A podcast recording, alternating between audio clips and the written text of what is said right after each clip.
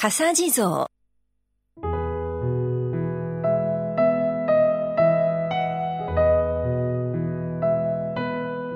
昔々雪深いある村におじいさんとおばあさんが暮らしていました。おじいさんとおばあさんは大変に貧しくお正月を迎えるお餅を買うお金もありませんでした。じいさまうちで作った傘を売ってなんとかお正月のお餅を買えないものですかねそりゃあいい。ばあ様が丁寧に編んだ傘はかぶりやすいからの。今年の冬は雪も多いし、町の方でも役に立つかもしれん。明日早速行ってみよう。翌朝、おじいさんは5つの傘を持ち、町へと出かけていきました。傘いらんかね傘いらんかね大通りで一生懸命大きな声を上げても傘を買ってくれる人は一人も現れません。売れないものは仕方がない。こりゃ何もないままばさまと二人で年を越すしかないな。雪が降り始めた空を見上げながらおじいさんは一つだけため息をつきおばあさんの待つ家へと帰ることにしたのでした。しんしんと寒さが増してきた頃普段はあまり気にすることなく通り過ぎているお地蔵様の前を通りかかりました。ふと見るとお地蔵様の頭や体にはうっすらと雪が積もり始めていますおやまあお地蔵様や雪もちらちら降ってきたしお寒いでしょうこの傘でもかぶって少しは暖かく正月を迎えてください。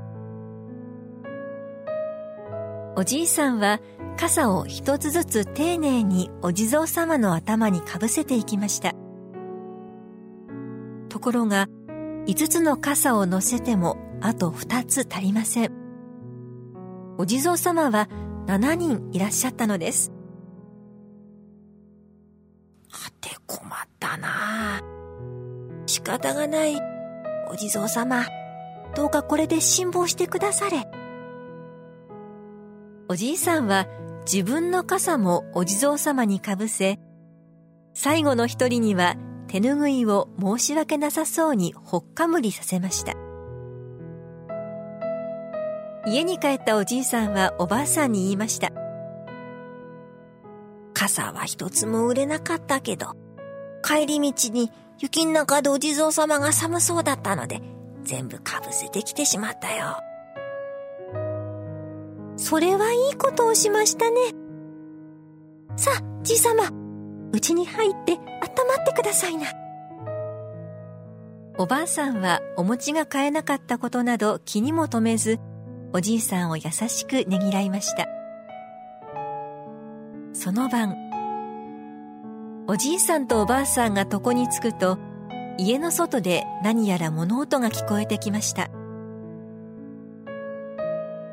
えんこさらもんさらどっこいしょ」「えんこさらもんさらどっこいしょ」さっき傘かぶせてくれたのはこっちの家のじいさまだな。じいさま、ばあさま、おりゃ、うまいもの持ってきたで。手ぬぐいまでかぶせてくれたじいさまの優しさが嬉しかったで。明日、いい正月迎えてくださいよ。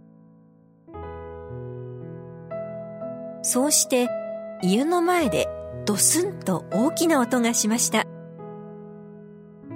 はて、なんだろうな。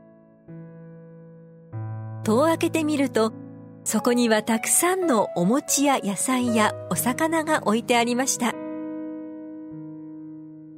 遠くの方には手ぬぐいをかぶったお地蔵様を先頭に傘をかぶったお地蔵様たちが並んでとことこ帰っていく姿が見えました。優しさと親切な気持ちを大事に持ち続けて暮らしていれば人には幸せが巡ってくるものなのですね。